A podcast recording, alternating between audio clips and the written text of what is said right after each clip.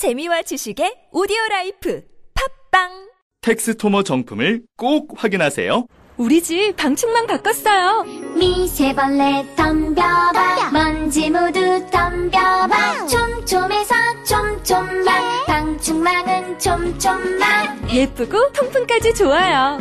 방충망은 촘촘망 주식회사 텍스토머. 텍스토머의 이동식 촘촘망 더블랙이 새로 나왔대요. 미세벌레 덤벼봐 먼지 모두 덤벼봐 촘촘해서 촘촘망 이동식 촘촘망 더 블랙. 떼었다 붙였다 청소도 간편. 이사 갈 때 떼어갈 수도 있으니까. 방충망은 촘촘망 주식회사 텍스토머. 탐라 오렌지에서 여름철 감귤을 소개합니다. 황금향. 여름에 감귤이 이렇게 맛있을 수 있네. 탐라 오렌지의 황금향. 지금 인터넷에서 탐라 오렌지를 검색하세요. 직접 드셔도 좋고 선물용으로도 최고입니다. 전화 주문도 가능합니다. 010-2827-3917 010-2827-3917 김진애 박사님, 여자의 독서 책 읽었어요. 어떠셨어요? 한마디로 여자의 피를 끓게 하는 책? 읽으면서 뭔가 울컥 하더라고요. 저도 그런 심정으로 책을 썼습니다. 저는 여자들이 좀 지레 겁을 먹지 않고 살았으면 좋겠어요. 완벽하게 홀로 서기를 바랍니다. 더 멋지게 실수하고 더 근사하게 자라면 좋겠어요. 책을 읽으면 그게 되죠? 여자의 자존감을 깨우는 책 읽기. 여자의 독서. 바산북스.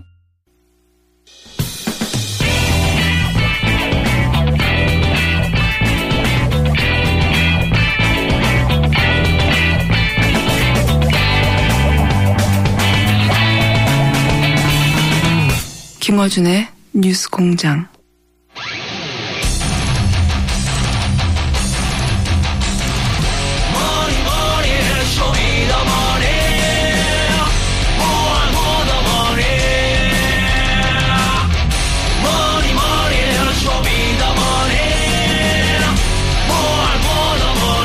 은닉재산 프로파일러 안원구 전 대구 지방국세청장님 나오셨습니다. 안녕하십니까. 안녕하십니까. 벌써 번개. 저희 PD가 예. 얘기 듣다가 자기가 빠져가지고 번개 칠 타이밍을 계속 놓치거든요. 그래서 지금 일단 한번 쳐놓고 시작하겠습니다. 먼저 연습하신 것 같네요. 예. 자, 어, 지난주부터, 어, 은닉재산 말고 최근에 터지기 시작한 사건들. 네. 에 대해서 너무나 직접 당사자라서 얘기하지 않을 수 없는 사안들이 자꾸 있어서 오늘도 이어서 얘기하겠는데 지난주는 이제 도곡동 땅 실소유주에 관해서 말씀하셨어요. 네. 예, 도곡동 땅의 중요한 이유는 도곡동 땅의 실소유주가 다스의 실소유주고 다스의 실소유주가 결국 BBK 실소유주다 연결되기 때문에 굉장히 중요한 사안인데 근데 이제 도곡 땅의 실소유주는 이명박 전 대통령이라는 전표를 보시는 바람에 우여곡절 끝에 감옥까지 갔다 오셔서 지난주에 잠깐 정리를 했고요.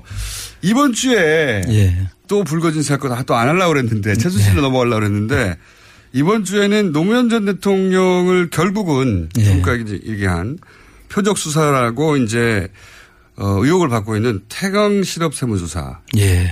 요 태강 실업 세무조사 때 이 조사를 하라고 지시받은 당사자입니다. 청장님이. 그렇습니다.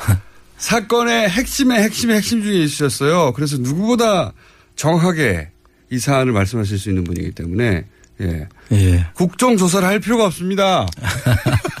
여기서 저희가 자체 국정조사를 하는 것으로. 자, 우선 태광실업 세무조사는 사실은 명백한 표적, 표적 수사다. 예, 표적 정치 보복 수사라고 봐야죠. 예. 왜 그러냐. 자, 간단히 요약하면 당시에 노무현 전 대통령의, 어, 노무현 전 대통령과 관련이 있던 박연차 회장에 대해서 찍어서. 네. 예. 사실은, 어, 그런 식으로 세무조사할 사안이 아니었는데 찍어서 예. 털어본 거 아닙니까? 그렇죠. 이제 네. 그 당시에 이제 촛불을 촛불이 그때 강우병 촛불이 막 네. 번, 커졌죠. 때거죠. 그때 당시에 이제 이명박 전 대통령이 상당히 아마 그 뭐 산에 가서 그 상황을 보고 걱정도 하고 했다는 그런 네. 말도 있었고 그 당시에 이제 이 상황의 뒤에 촛불의 뒤에는 그 돌아가신 그 노무현 대통령이 이 있다고 그 당시에 이명박 판단했던 것 같아요. 예, 이명박 정권이 그렇게 지목을 하고 예. 그러니까 자발적인 사실 먹거리를 걱정하는 자발적인 시민들의 시위였음에도 불구하고 예. 그 뒤에 그 촛불을 누가 사줬냐 이런 얘기를 하면서 예. 그 말의 의미는 그 뒤에 노무현 전 대통령이 이런 시위를 어 주도하거나 지시한 거 아니냐. 예, 그렇게 의심을 했던 것 같아요. 해당 당시 민- 어, 이명박 정권은 그렇게 의심을 하였고 실제 그래서 이명박 전 대통령이 노무현 전 대통령을 찍어서 제거하기 위해서 시작한 프로젝트 1, 1번이 바로 이거였다. 예, 그래서 그 당시에 보면은 노무현 대통령 주변에 있는 인물들. 예. 예를 들면은 이제 노무현 대통령이 허리 수술을 하신 그 우리들 병원. 네. 그 다음에 잘, 잘 가던 밥집. 밥, 그, 저, 삼계탕집. 삼계탕집이 이제 그 노무현 대통령하고 이제 잘 아는 지인이 네. 그걸 운영하고 있었는데, 어, 토, 뭐, 뭐라는 네, 네, 네, 네. 그 유명한 집이죠. 집이죠. 그 삼계탕집을 세무조사를 또 했다는 거죠. 삼계탕집을 세무조사하는 건 정말 삼계탕집을 털고 예, 다, 그다음- 다 털어본 거죠 주변에. 그 다음에 무슨 또 그 골프장을 운영하던 뭐 네. 제이 제이로 시작하는 예. 골프장 그런 분들 뿐만 아니라 그 주변에 있는 사람들 모든 모든, 사람을 사람들을 조사를 했던 거예요. 안 나오는 거예요 그 아무것도. 안, 안 나왔죠. 네. 그래서 이제 마지막으로 이 태강 실업에 대한 예. 저걸 걸었던 것이 아닌가 저는 그렇게 생각하고 있습니다. 그렇게들 그때도 말들이 많았습니다. 예. 그런 거 아니냐고 당연히. 그런데 이제 이게 왜 표적 수사고 기획 수사냐 이제 그그 얘기를 또 해주셔야죠. 이 이제 표적 수사와 기, 기획 조사라고 보는 의미는 이게 일반적인 저- 정상적인 조사 같으면은 이제 개선을 따라서 이제 우리 이루어져야 되죠. 개선이라는 게 뭡니까? 어, 라인, 이제 그 조사. 조사 라인의 그 절차가 있지 않습니까? 그렇겠죠, 예를. 들면 서울청 사, 사국의 조사를 한다 하더라도 본청장, 서울청장, 조사국장 이런 식으로 이제 그, 저 예, 예. 라인이 내려가는데. 라인이. 에, 사실 제가 거기에 들어갈 이유가 없죠. 저는 그 당시에 서울청 세원관리국장으로 있었단 말이죠. 세운관리국장. 그 네. 휴가에, 휴가가 있던 저를 예. 휴가 중에 저를 불러가지고. 본청장실로 그것도 오. 그 저는 그때 당시 소속이 세- 서울청 세원관리국장이니까 네. 정상적인 지시 같으면 서울청장한테 지시가 내려와야 되고 네. 서울청장이 저를 불러가지고 지시를 하는 게 그게 만 순서죠. 그리고 이 사안을 수사, 아, 조사할 위치에 있지도 않으셨잖아요. 그렇죠. 그리고 네. 조사국장이 아니었기 때문에 네. 조사와 관련된 이야기를 할 계제가 안 됐죠. 그러니까 총장이 그, 그 보직이 있지 않은 사람을 직접 부른 거 아닙니까? 그렇습니다. 예. 그것도 휴가 중에 예. 그, 그 일요일 날로 기획을 하는데요. 네, 갑자기 전화 온 거죠. 아, 갑자기 전화가 와서 이제 청장실로 올라오라고 해서 그렇죠. 정말 그 가기 싫, 싫었지만 네. 그럼 뭐 오라고 하니까 상사가 오라 그러니까 예. 또 가, 가야 된다고 생각해 갔는데 가셨어요? 예, 네, 가서 갔더니. 갔더니 이제 어 태강실업 세무조사를 어 해야 된다. 예. 이 태강 실업 세무 조사 해야지 노무현을 잡을 수 있다. 아, 실제 그런 예? 이야기를 그 했죠. 자리에서? 예. 직접 들으신 얘기예요? 아, 직접 들은 이야기죠. 어, 그래서 번개, 번개. 아, 또 우리 자고 있었어요. 그래서 이 한발로 번개. 예. 그 당시에 이제 저 그래서 아니 서울청 세원관리국장인데 네. 정상적인 절차를 밟아 아까 이야기했듯이 절차를 밟아서 지시를 하면 한상률 청장이었죠, 당시에. 그 당시 한상훈 청장이었죠. 예. 그래서 들어가서 이제 그렇게 이제 소극적인 저항을 했죠. 예. 그 절, 절차를 밟아달라. 소극적인 저항을. 그랬더니 하셨는데. 아니 청장이 뭐 지시를 밟아주면 될 거 아니냐 네. 이런 거예요. 그건 그렇지만 사실은 조사국장이 아닌 사람한테 예. 그 하- 하락하면 그 일을 맡기는 그 정당한 의미가 있어야 되잖아요. 그렇죠. 그런데 그런 아, 청장이 시키면 하는 거지 이런 식으로 음. 이야기를 해서 노무현 대통령을 잡으려면 이거 해야 되니까 네가 해 이거 아닙니까? 예. 그런데 그 이제 그 이유는 제가 이제 국제조세 관리관도 했고 이제 그 당시에 이제 국제조 저 총무과장 할때 본청 총무과장도 제가 했는데 그때 예. 이제 베트남을 청장을 수행해서 간 적이 있습니다. 그 아하. 다른 청장님을. 예. 그래서 그분들하고 이제 베트남 청장을 제가 이제 여러 번 이제 제가 만난 적은 있습니다. 아하. 그러니까 베트남 청- 이 박연차 회장 같은 경우에는 베트남의 그 국빈 대우를 받고 있다고 하더라고요. 음. 그것도 한상률 청장이 내한테 해서 내가 그때 그분의 위치를 알은 일단 거죠. 조사를 했군요. 쭉 조사를 예, 했는데. 예. 그래서 이제 국빈 대우를 받기 받고 있기 때문에 에, 보통 사람이 가서는 네. 이 베트남 청장의 그 협조를 얻어내기 어렵다. 아하. 그러니까 당신이 직접 가야 된다. 베트남에서 대우를 받는 기업인이니까 그냥은 안 해줄 것이고 아는 사람이 가야 한다. 그렇죠. 베트남을 털어야 되는데. 근데 그렇죠. 당신이 베트남 쪽 해본 적 있지 않냐. 베트남을 여러분 가, 가기도 했고 이제 음. 오면은 그 그분들하고도 그 접촉이 있었고 잘 알지 않느냐. 음. 그래서 아, 그, 그 그런 이유로 뭐 조사국장도 아닌 사람을 불러가지고 이야기한다는 것은 분명한 의도가 있었지 않겠습니까? 그렇죠. 당연히. 이 말도 했고. 예. 노무현 대통령 잡으려고 하는 했다고 거더라고. 했고 그리고 그, 수- 그 순간 그 이야기를 하면서 또 이런 이야기를 했어요. 어, 그때 제가 대구청장에서 좌천시켜 놨잖아요. 예. 서울청 세원관리국장 한 예. 세, 세, 서너 단계를 좌천을 시켜 놨는데 그 명예를 회복시 중학교로 가라고 한 어, 거죠. 성- 성과를 내면 명예를 회복시켜 주겠다. 아. 이렇게 이제 그 또 자천을 시켜 놓고 예. 말 들으면 다시 올려 줄게. 그렇게 아. 이제 또그 그 덥석 물지 그러셨어요. 그, 사- 그 상황은 너무나도 명백하게 보이지 않습니까? 그 당연히. 내용이. 예. 그리고 어, 저는 사실 상당히 존경하는 분이고 노무현 네. 대통령은 어, 지금도 그 이야기만 하면 막 가슴이 먹먹해지는데 그걸 하라 그러니까 좋을 리가 없죠. 제가. 네. 당연히 이게 무슨 말이냐고. 그렇죠. 네. 그- 그런데 이제 그걸 하라고 하니 내심 계속 이제 절차를 밟아라 뭐 그렇게 이유에 어, 이제 이야기를 한 거죠. 예. 그, 그런데 하라면 하는 거지 뭐, 뭐 말이 많으냐는 형식이었어요 네. 그 당시에. 그래서 이제 그 조사를 하라고 하면서 어 조사에 투입할 것을 이제 지시하길래 그럼 절차를 절차를 밟아주고 명령을 내려달라. 네. 그러면 내가 하겠다. 네. 그러니까 그건 그건, 그건 내려주겠다라고 하- 하면서 네. 얼마 안 있으면 베트남 청장이 올 거다. 네. 그러면 그 베트남 청장을 내가 또 다시 접대를 하라는 거예요. 영접을 하고. 예. 네. 그래서 내가 베트남 청장을 그 영접하고 이런 것도 제가 할 일이 아니잖아요. 당연히. 예. 그, 그 오면은 그 국제조세 관리관 그이 나서서 해야 될 일이고 보직이 다 있는데. 다 있는데 거기 다 그 사람들 그 나, 나중에 보니까 그 사람들 또 나오긴 나왔더라고요. 네. 어, 무슨 일이 있었냐면 한 베트남 청장 회의가 있었습니다. 그때. 네. 한국하고 베트남 청장 회의가 있어서 어, 그 당시에 중구에 있는 한국의 집에 예. 저를 거기에 그 참석하라고 한 거예요. 예. 그 저녁 식사하는 자리에. 예, 일단 가서. 근데 저는 퇴근을 해버렸죠. 예. 참석하라고 여러 번 지시가 내려왔는데 항상 소극적 저항. 그 당시에 싫어 공- 퇴근 뭐 이런 거. 아, 예. 제- 제가 퇴근을 해서 집에 가 있는데 그 당시 세원 관리국 어저 국제조세 관리관을 할 때 제가 같이 근무했던 과장이 예. 몇 차례에 걸쳐 가지고 계속 계속 독촉 전화가 옵니다. 또 빨리 참석하라고. 청장이 이제 명령했겠죠. 빨리 그렇죠. 그래서 예. 아, 실제로 한 한상윤 청장이 나를 계속 빨리 오라고 한다고 예. 지시가 떨어졌다. 그래서 오라고 해서 제가 그때 가면은 이제 술을 먹을 걸 알고 이제 예. 집사람 차를 타고 예.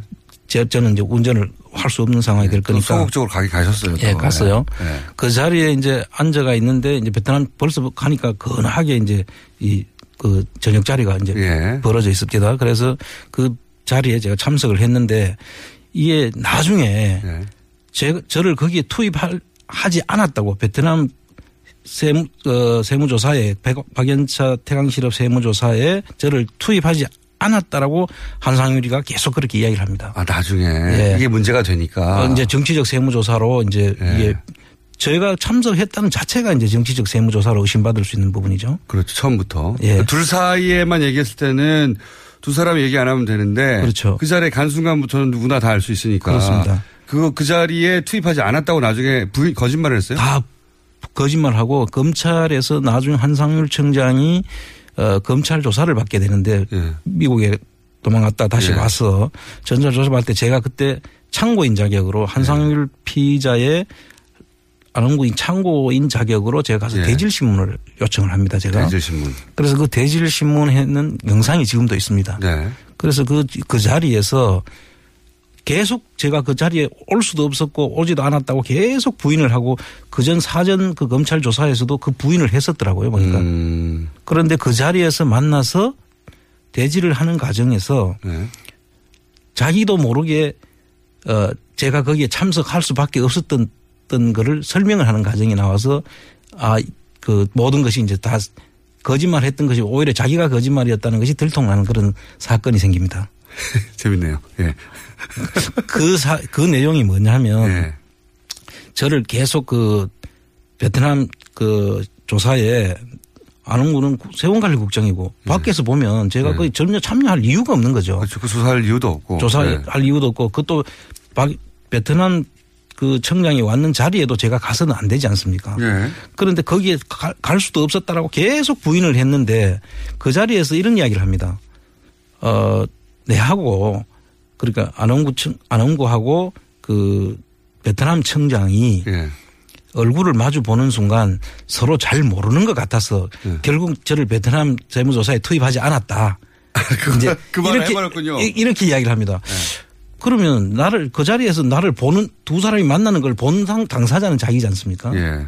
그럼 내가 거기에 참여 그 자리에 없었다는 이야기는 다 거짓말이 돼버리죠. 그러니까 이제 거짓말을 하다가 부인해야 될 게 거짓말은 거짓말을 나으니까 그렇죠. 부인하다가 어떤 부분은 해명을 하는 과정에서 이렇게 드러나 버렸군요. 그렇습니다. 예. 그래서 그 뒤부터는 뭐 저를 투입하려고는 했는데 그 뭐 날짜는 다르다 뭐 언제 뭐 이런 이야기를 하면서 변명으로. 변명으로 하- 투입했다는 사실은 시인을 하게 되죠. 그렇군요. 이게 이제 원래 태광 실업은 중소기업 재기 어, 600위권 어, 중소기업이었고 또 부산에 근거했기 때문에 서울 지방국사 국세청장의 조사 사국에서 특별 세무조사 하는 것 자체가 이미 그렇습니다. 적시적이다. 그거는 이제 교차 조사라는 그 명목으로 했다고 하죠. 예. 근데 이 교차 교차조사라는 건 A 지방청과 그, 예, B 지방청이 서로 서로 손을, 손을 봐. 바꿔 가지고 예. 조사하는 겁니다. 그 당시에 바꿔서. 예 지역에서 그 보통 우리가 토착 세력이라고 예. 보통 이야기하는데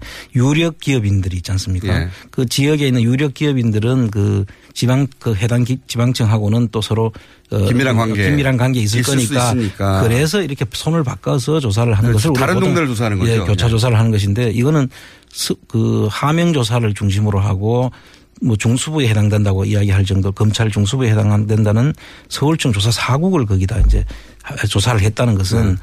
이거는 특별한 의도가 있지 않고는 전례가 없는 어, 예. 그런 음. 일은 핑계에 불과하고. 그렇습니다. 그때도 문제가 됐었죠. 그리고 나서 어, 또 표적 수사라고 할 만한 또 다른 근거가 있습니까? 뭐 천신일 이야기도 나오던데. 예. 그 당시에 보면은 그 천신일 씨라고 그때 네. 그 유명했죠. 유명했죠. 그 예. 이명박 전 대통령하고 예. 그 학교. 동기인가 이런 분인데 그분이 특별히 부탁을 했다는 거예요. 그분하고 이 박연차 회장하고는 상당히 가까운 형제가 같은 그런 네. 사이라고 하더라고요. 예. 그런데 그분이 특별히 부탁을 하고 했는데도 이 조사는 계속 진행이 됐다. 아하. 음, 나, 그러니까 박연차 회장도 나름 이명박 전 대통령과 가까운 사람을 통해서 로비를 하긴 했군요. 그렇죠. 예, 하긴 했는데 그게 안 통하더라. 예, 그것조차도. 전혀 쫓아 안 동했다는 이야기는 음. 그보다 더 큰 힘이 작용했다는 거죠. 천신일 회장보다도 더 힘센 사람이 예. 한게 아니냐.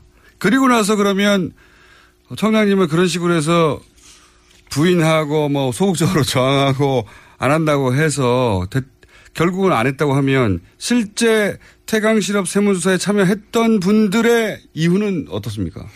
어, 그분들은 다 승승장구했죠. 어. 어, 그, 그 당시에 이제 조사 라인에 있었던 분들 네. 또그 밑에 그 라인 선상에 있었던 실무자들까지도 네. 아마 그 뒤후, 이후에 그 인사 경로를 보면 네. 아마 다들 그 승, 승승장구한 걸로 그렇게 나와 있습니다. 승승장구. 네.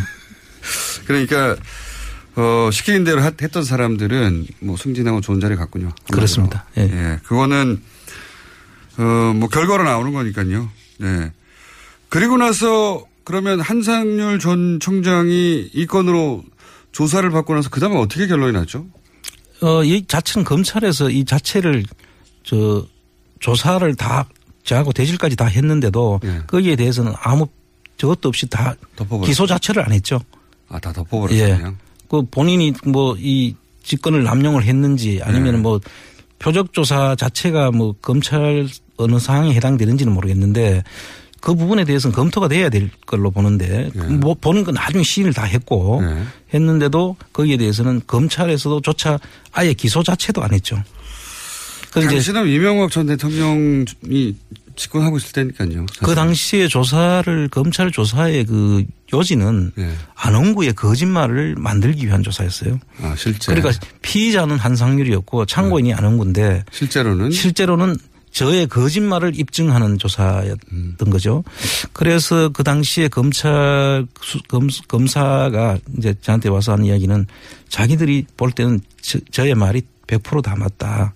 그러나 나중에 사석에서 한 말입니까? 예. 그, 아니, 검찰청 내에서 저한테 한 이야기입니다. 어쨌든 사, 그그 이제 조사 받을 때 아니고 조사 끝나고 나서 그렇죠. 조사 예. 끝나고 나와서 그런데 그 이야기를 하고 난 다음에 그 자기들도 어쩔 수 없이 이렇게 할 수밖에 없다는 걸 이해를 좀 해달라고 저한테 그렇게까지 당부를 음. 검사도 당시 하명 조사를 하고 있었던 거군요. 그렇게 봐야죠. 예. 한, 한상률 전 청장도 하명 조사를 했던 것이고, 어, 청장님도 하명 조사를 당해가지고 결국 감옥 가시죠. 예.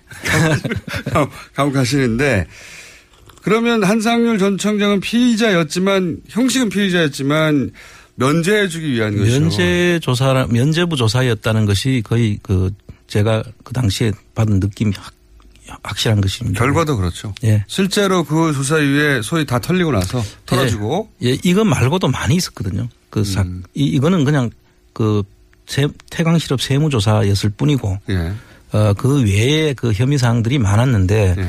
그 내용들도 다 사실은 다 밝혀졌죠. 음. 다 밝혀졌는데도 무슨 연유인지 그 당시에 미국 가 있는 동안에 받았던 고문료, 예. 고문료 7억, 7억 6천, 아, 7억 5천 9백만 원인가. 고문료라는 걸 좀 설명해 주십시오. 고문료는 기업에다가 네. 자문을 하고 예. 거기 대가로 받는 돈인데 그렇죠. 그 현장 이 한국에 있지도 않는데 예. 미국에서 그 돈을 받았다는 거 아닙니까? 그래서 그것도 말들이 많았죠. 예. 그러니까 소위 체재비를 그렇죠. 미국에 있는 동안 한국에 돌아올 수가 없었기 때문에 당시에 체재비를 대기업이 대준 거 아니냐. 그렇습니다. 예. 왜냐면은 뭐 마- 보고서 몇 개 쓰고 몇 억씩 받았으니까요. 그 보고서도 아주 뭐 광고와 관련된 보고서 그 본, 본인이 광고에 그렇게 전문가인 줄 저는 몰랐어요.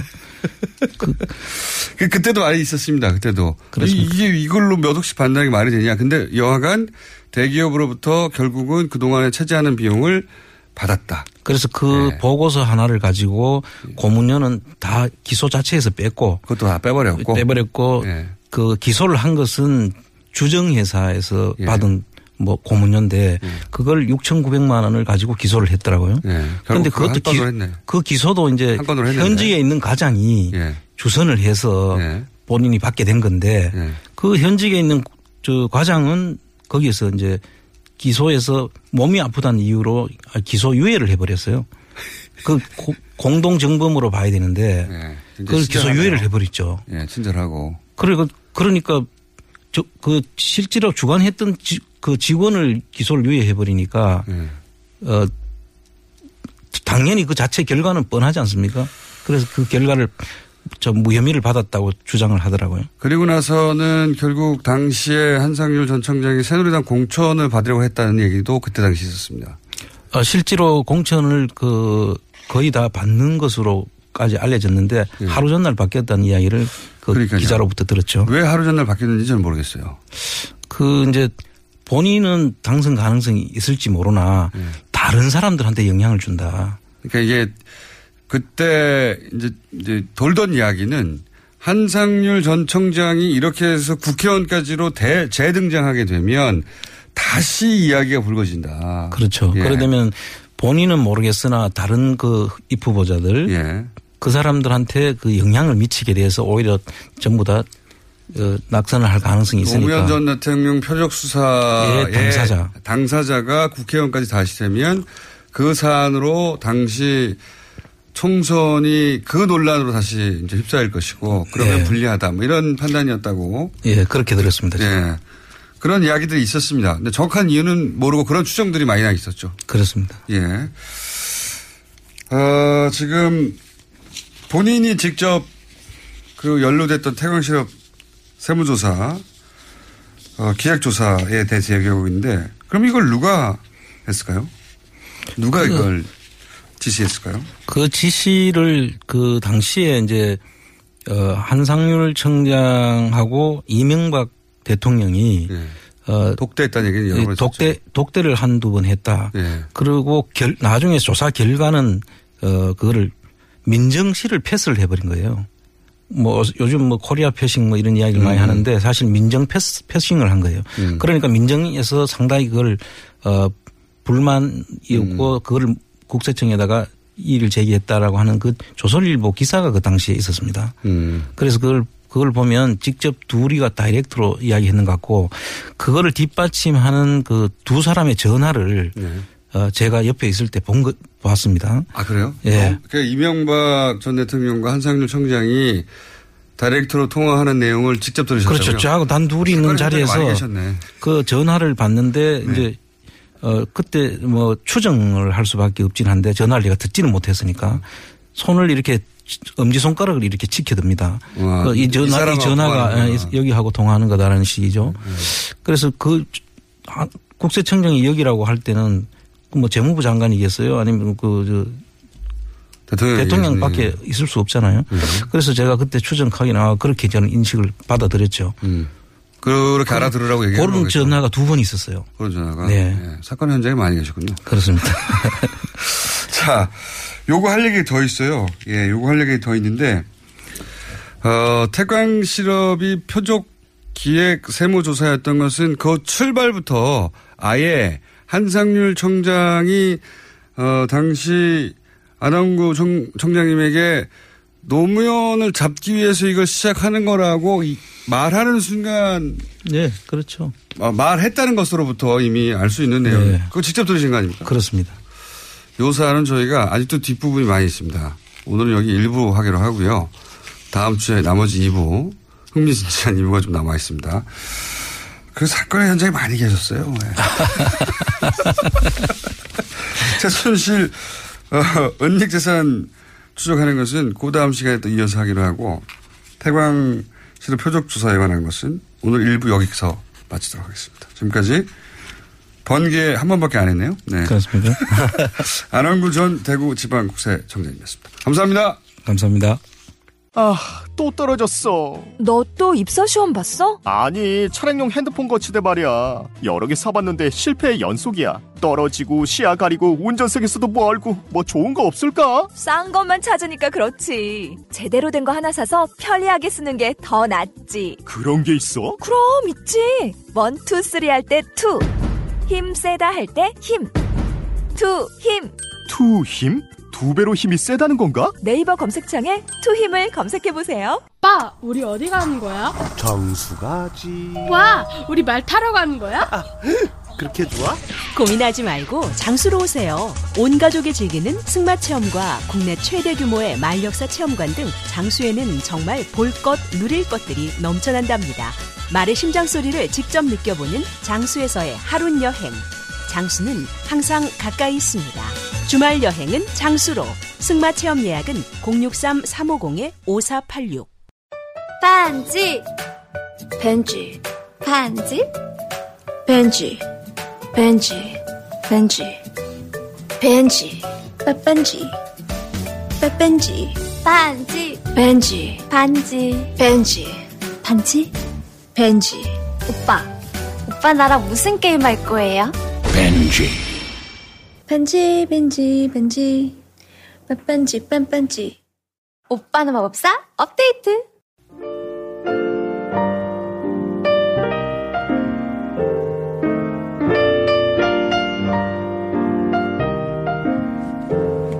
불친절한 AS. 오늘 문자는 어르신들이 뉴스공장을 많이 듣는다는 문자가 좀 많이 왔네요. 어제 이태원 횡단보도를 건너는데 허리에 라디오를 찬 할아버지가 걸어가시는데 몸에서 뉴스 공장이 흘러나오고 있었습니다. 네. 나이에 상관이 없습니다. 예. 또 이런 문자도 왔어요. 대학원을 전공하는데 그토록 평상시 근엄하시던 노 교수님께서 갑자기 뉴스 공장이라고 얘기를 하더니 안녕 하고 강의실 나가셨습니다. 네. 중독이 되긴 했습니다. 그리고 오늘 어, 산란 일자 예, 충격받으신 분들 많은데 김떡순 들어봤지만 알떡순 처음이네요. 예, 알떡순을 파주세요. 계란 얘기 흥미로웠습니다. CJ 푸드빌 다니는 지인한테 1년 전에 사둔 계란값이 많이 떨어져서 골치 아프다는 얘기를 들었는데 그게 이렇게 연결이 되는 거군요. 하고 문자를 보내신 분도 있고 풀무원 유정란만 먹었는데 하면서 걱정하신 분이 있는데 이건 이제 김현건 의원실에 따르면 풀무원은 산란 일자로 표시한다고 합니다. 네. 문제 제기한 것은 방송에서 문제 제기한 것은 CJ 이야기였습니다. 요 이야기는 이제 CJ 측 이야기도 들어봐야 되고 김영근 의원실이 추가적으로 또 이 사안을 어 다음에 한 번 더 다루겠다고 하니까 다시 한 번 다루겠습니다만은 어 살충제에 이어서 산란일로 표시하지 않는다는 것은 굉장히 충격적이네요. 예.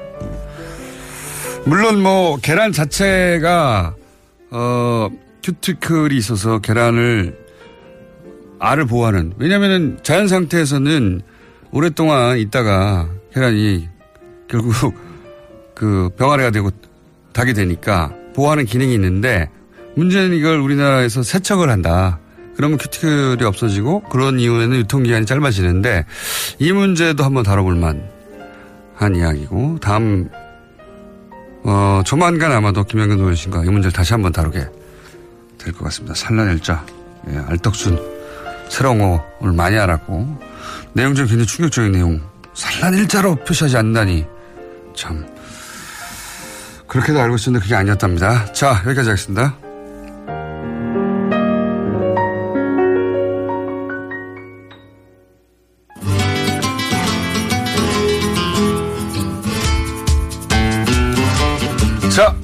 황교익 선생님 나오셨습니다. 안녕하십니까. 안녕하세요. 네. 요즘 먹거리 이슈들이 너무 많이 나오니까. 그러니까요. 예. 그 관심, 먹거리, 예전에는 식약처가 이게 뭐랄까요. 저 구석에 있는. 네. 부처 취급을 받았는데 요즘은 관심 대상이에요. 그렇죠. 예. 관심 많이 받고 있어요. 그래서 식약처장을 하고 싶다고 그러셨구나. 제가 아, 어, 김우준 정부에서 예, 제가 해야 될 제가 한참 탄핵 기간 중에 저희 PD들하고 그 출연진한테 다 이제 보직을 나눠줬거든요 그때 저희 PD한테는 MBC하고 KBS 줬고요. 또 해! 하고 줬고요. 제가 아, 황 교수님한테 뭐 원하시냐고 김어준 내각에서 그랬더니 아, 안 한다고 하시다가 식약처장 정도 그때까지만 하더라도 저는 아, 소박하시다고 생각했는데 그게 아니었어요. 그 먹을거리 문제와 관련해서 가장 그 첨예한 이야 그 것들을 정리해 줄 수 있는 데가 사실 식약처죠. 그래서 로비도 그 많이 들어올 수 있겠어요. 그 로비가 아니라 어 보다 건강한 음식, 좋은 음식들을 먹게 해주려 고 그러면 사실 식약처가 해야 되는 역할이 굉장히 크거든요. 표면적인 이유고 거기 네. 뭐 대기업들이 와가지고 그 식피아라 그러죠. 네. 어, 식피아의 문제가 기업과 그 정부와의 관계가 끈끈하게 맺어져 있는 데가 보통 이제 식약처 이야기를 해요. 음. 그래서 그 관계도 좀 정리. 지금 어, 그 김영건 의원이 했던 네. 그것도 사실 이제 식피아의 하나의 맥락에 있는 거라고 이렇게 볼 수가 있는 거죠. 민정수석에 보고했다는 메모가 있는 바람에 그렇죠. 그것도 그 보고서에 괄호치고 있었대요. 괄호치고 어, 민정수석에서 연계하라고 했다. 저그 굉장히 궁금해가지고 연초부터 계속 왜 이게 민정수석에 보고됐을까 보고됐을까 했는데 오늘에서 의문의 일부가 풀렸습니다. 근데 그, 어, 지금 김영근 의원이 그, 그 굉장히 중요한 이야기들을 하셨는데 혹시 또 이게 달걀 소비에 또 영향을 미칠까 하는 그런 또 걱정도 있거든요. 네. 그러니까 그 통계한 잘못 오해한 부분도 풀어주실 것이고. 어. 그렇죠. 네. 예, 그거는 불문처럼. 예. 또 김영근 의원님이 또 잘 풀어나가시겠죠. 그러니까 근데 이게 이제 뭐랄까요 일반인들한테 확 와닿는 것이 중간 과정 생략하고 일단 산란 일자가 아니라는 거 다른 나라에서는 상식으로 생각해 보면 닭이 낳는 순간 찍어야 될것 같거든요. 그렇죠. 예. 그런데 그, 그 보관을 한다고 하더라도 그 달걀이 그 뭐 상하거나 뭐 이러지는 않거든요. 당장 상하진 그러니까 않겠죠, 세척을 하지 않고 보관을 할 경우에는 그냥 네. 살아 있는 상태로 그냥 그렇죠. 어, 있는 거니까 그렇게 걱정할 필요가 없는데 세척 이후에는 이제 조금 문제가 생겨요. 그렇죠. 어, 그래서 세척 이후에는 이제 냉장 유통을 하게끔 그렇게 네. 되어 있는데 세척 이후에 냉장이 잘 안 되는 경우가 있으니까 이제 거기에 대한 걱정들은 예전부터 좀 있었죠. 예전부터 있었는데 저희는 전문가들이나 알고 저희는 처음 한 거죠. 산란일장 아닌 것부터 해가지고 처음 한 겁니다. 처음 한 것이고 그리고 이게 그거만으로 끝, 끝나는 것이 아니라 생각해 보면 어, 대기업이 연루될 수도 있겠구나라는 생각도 하고 대기업이 연루됐다면 이, 이 박근혜 정권 하에서 대기업과 정치권의 유착 때문에 큰 문제가 되어 왔는데. 그 식품 한국에서는 그 식품과 대기업이 이렇게 관련 큰 관련이 있죠. 그러니까 한국의 식품 산업이 짜여질 때 네. 아예 처음부터 이제 대기업 뭐이 그 식품 산업에 적극적으로 관여하게끔 그렇게 짜여지거든요. 그러니까 1960년대에 식품 산업 근대화해 나가는 게 어, 그때 뭐 위생 문제 뭐 이런 게 굉장히 많았어요. 그래서 그걸 정부에서 자잘한 기업들을 대상으로 일일이 관리한다는 게 정부의 힘으로는 좀 당시만 하더라도. 예, 정부 사이즈나 뭐 그렇죠. 예. 그래서 어 기업들 큰 기업들한테 이 식품들을 알아서. 제조해서 음. 하게끔 하는 이게 그때 당시에 어쩔 수 없는 선택이었다고 저는 어, 음, 당시만 봅니다. 하더라도. 예. 어, 그러다 보니까 이제 지금 너무 어, 편중돼 있다는 것은 확실해요. 그래서 이 음, 확실하죠. 구조를 그렇다고 해서 지금 식품 대기업들한테 이 일을 갖다 떼내게 한다는 것은 불가능한 불가능하죠. 일이고요. 그래서 조금 어 좀 현명한 그런 일들을 좀 만들어 산란일자가 포장일자 기준이 된 연휴가 다른 나라에서는 아닌데 생각해 보면 농가에서 그걸 요구했을 일은 없거든요.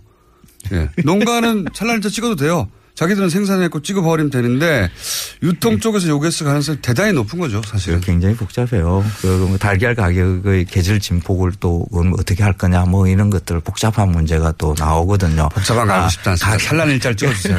어, 가격 값싸게 달걀을 먹게 만드는 방법 그것까지도 같이 궁리를 해야 됩니다. 알겠습니다. 예. 자, 오늘 주제 벌써 뭐 몇 분 써버렸네. 그러니까 오늘 주제는 뭐죠? 어, 그 달걀 문제로 해서 또 하나 이슈가 나온 게 이게 친환경이죠. 네. 어, 친환경. 그래서 지난번에. 지난번에 친환경 이야기를 좀 했었어요. 친환경은 환경에 좋으라고 하는 거다. 사람이 아니라. 그렇죠. 예. 근데 그 우리나라에서 친환경이라는 그 농업에 대해서 관심을 가지기 시작하는 게 1980년대 들어와서 약간 네. 생기기 시작하고요. 1990년대 이제 이 생각이 크게 번지고 어 정책으 로이 친환경 농법에 대한 그 지원들이 이루어집니다. 어 이 과정들이 어, 유럽의 경우하고 거의 맞- 같이 이렇게 맥락을 이루는데 예, 친환경이라는 그 농법이 어, 유럽에서 크게 정책적으로 보호하려고 했던 이유는 그 신대륙에서 나오는 그 값싼 농산물에 신대륙을 하면 북미 남미. 그렇죠. 예, 예. 특히 미국에서 나오는 예. 그 작물들에 대한 어, 방어 장벽을 세우는 것의 음, 일종이거든요. 워낙 대량으로 해야 되니까. 그렇죠. 뭐 예. 미국은 뭐냐 비행기로 농약 뿌리고 뭐 그러니까요. 이러는 것들 예. 다 하니까 그러니까 유럽에서는 어 그런 것이 아닌 어, 그보다 친환경으로 이렇게 예. 하다 보면 어 이게 방어 상대적으로 경쟁력을 갖다 확보할 수 있을 그러니까요. 것이다라는 예. 거죠. 근데 그 생각이 우리한테도 이렇게 전달이 돼요. 음. 근데 유럽과 어, 우리는 자연 환경이 다르다라는 것까지도 좀 생각을 했었어야 되는데 그냥 친환경 농법 그 자체가 우리한테 극히 유리할 것처럼 이렇게 예, 판단을 한 것에 조금 문제가 있죠. 그러니까 유럽의 경우에는 일단 뭐 식량 작업률은 전체로 보자 그러면 뭐 100%다 넘어가고요. 네. 어, 자연 환경이 농사 짓기에 너무나 좋죠. 음. 어, 뭐 이탈리아나 프랑스나 뭐 이런 데 가보면 네. 독일 그냥 겨울 그렇게 춥지도 않고요. 프랑스 남부 같은 데 가면 뭐, 네. 예, 겨울에 그냥 뭐 소복소복하게 그냥 비 오고요. 여름에 그렇게 예. 온난 덥지도 다습. 않고요. 예. 예. 태풍도 없고요. 예. 어, 땅도 아주 거름지고요. 그런 땅에서는 그냥 그 농약 어, 없이도 비료 가능하다. 뭐 이런 거 안 치고 그냥 해도 그냥 어, 다 농사를 잘 지을 수 있는 데죠. 그러니까 친환경에 대한 비용이 그렇게 발생 크게 발생하지 않는 데입니다. 음. 그래서 어, 실제로 유럽에서는 친환경 농법의 농산물이라 하더라도 그렇게 가격이 높지가 않아요. 음. 어, 생산성도 웬만큼 유지되고 뭐 인력도 그렇게 많이 들어가는 게 아니니까. 예. 근데 우리나라는 사정이 좀 다릅니다. 어, 우리 땅은 굉장히 땅이 척박해요. 유기물도 그렇게 많지가 않고요. 특히 겨울이 5개월이나 지속이 되고 여름에 2개월 정도 그 장마 기간이 있고요. 음. 이 장마 기간에 병충 해들 어마어마하게 붙거든요. 음. 어 이런 그 화목한 이런 자연 환경에서 농사를 지어 고비용의, 나가는 것 자, 예. 자체가 사실 힘들거든요. 예. 그래서 어뭐 화학비료, 특히 질소비료, 농약 이런 것으로 해서 우리가 생산성이 급격하게 이렇게 네. 올려놓고 웬만큼 농업을 유지를 했었는데 사실 뭐 농약이나 화학비료에 의한 그런 자연 네, 자연 파괴 이거는 좀 일부 또 문제가 있기는 하죠. 그런데 그것을 다 뒤집고 그냥 친환경으로 우리 땅이 농사를 지을 수 있을 만한 땅이다라는 이런 착각은 가지지 않는 게 바른데 그것까지 지금 가지고 있죠. 우리 땅에서 친환경으로 농사를 지으면 생산성이 너무 떨어져요. 너무 힘들어요. 특히 여름을 넘기기가 굉장히 힘들거든요. 그 과일 같은 경우에 음, 친환경 사과, 배, 뭐 이런 것들도 재배가 되기도 합니다. 어, 정상과가 나오는 게 아주 극소량이에요. 한 사과 한 100개 따면 그 중에 병점이라 그래요. 뭐, 그 해충이나 뭐, 뭐, 예. 이런 거 병이 붙어 가지고 이렇게 흉터가 생긴 거. 이런 거 소비자들이 잘 안 사 먹거든요. 요즘 그렇죠. 런거 예. 빼고 난 다음에 정상과로 이렇게 보이는 것 이런 것만 따지면 한 20% 정도밖에 안 아, 돼요. 80%가 그렇습니까? 그렇죠. 어. 그래서 이 병점 있는 걸 또 버리기는 그렇잖아요. 예. 그래서 그걸 가지고 하는 게 보통 이 착즙을 하죠. 아, 주스를 만든다. 주스 만듭니다. 그래서 어, 유기농 매장에 가 보면 사과보다는 사과 주스가 더 많이 아, 보이는 게. 그거죠. 음. 그러니까 유기농 친환경 농법으로 재배를 해서 기껏 주스 만들어서 먹, 먹는 이런 일이 만들어지는 거죠. 아하. 친환경에 대한 판타지가 좀 있는데 현실이 이렇다는 거군요. 그렇죠. 그러니까 뭐 채소 같은 경우도 거의 친환경 채소는 그 비닐하우스에서 하거든요. 네. 어, 노지에서는 사실 힘들어요. 친환경 한다는 게. 그냥 녹, 그 여름에 이런 고온다습한 데서는 그냥 병 충해 그냥 막 다, 다 붙습니다. 그래서 가둬진 공간에서 키우는 거거든요. 온도, 습도 조절해 가면서. 예. 그 하우스 안에서 키우는 것이 네. 자연적인 것이다, 친환경적이다 하고 이렇게 붙이는 게 좀 그렇죠. 그, 맞지가 그 자체가 않죠. 인공적이긴 합니다. 그렇죠. 예. 오늘의 벌- 벌써 1분밖에 안 남았습니다. 아, 그래요? 이러다가 끝날 것 같아서 오늘의 핵심 요지는 그렇다면? 그래서 어 우리의 환경에 맞는 우리의 음. 자연 조건에 맞는 농업이 무엇인가에 대해서 조금 이제 진지하게 생각해 볼 필요가 있지 아. 않는가. 네. 친환경만이 답이다라고 이때까지 해왔던 아, 네, 그런. 정책들에 대한 반성이 좀 있어야 되지 않는가 음, 하는 거죠. 그리고 그 관행농으로 어, 재배되는 농산물도 다 안전한 거니까 예. 항상 친환경이 좋다는 그 뒤에는 관행농의 농산물은 안 좋은 것이다라는 이런 것까지 같이 붙어 있거든요. 그렇죠. 어, 그렇지 않습니다. 관행농의 농산물도 다 어, 잔류농약 검사하고 다 해서 안전한 농산물이거든요. 그래서 음. 거기에 대한 조금 편견도 이제 버릴 때가 되지 않았는가. 아, 지나치게 관행농에 대해서 폄하하지 말아야 하고 우리 어, 토양에 맞는 농법이 사실은 아직은 없는 셈이다. 이런 거네요. 그렇죠. 그 어떻게 우리 자연에 맞는 농법이 무엇인가에 대한 그 진지한 고민들이 있어야 돼요. 그리고 네. 알겠습니다. 대한 정책들도 또 마련돼야 되는. 그래서 거고요. 내가 시각처장이 돼야 한다. 황교익 선생님이었습니다. 감사합니다. 예, 고맙습니다. 월요일 뵙겠습니다. 안녕.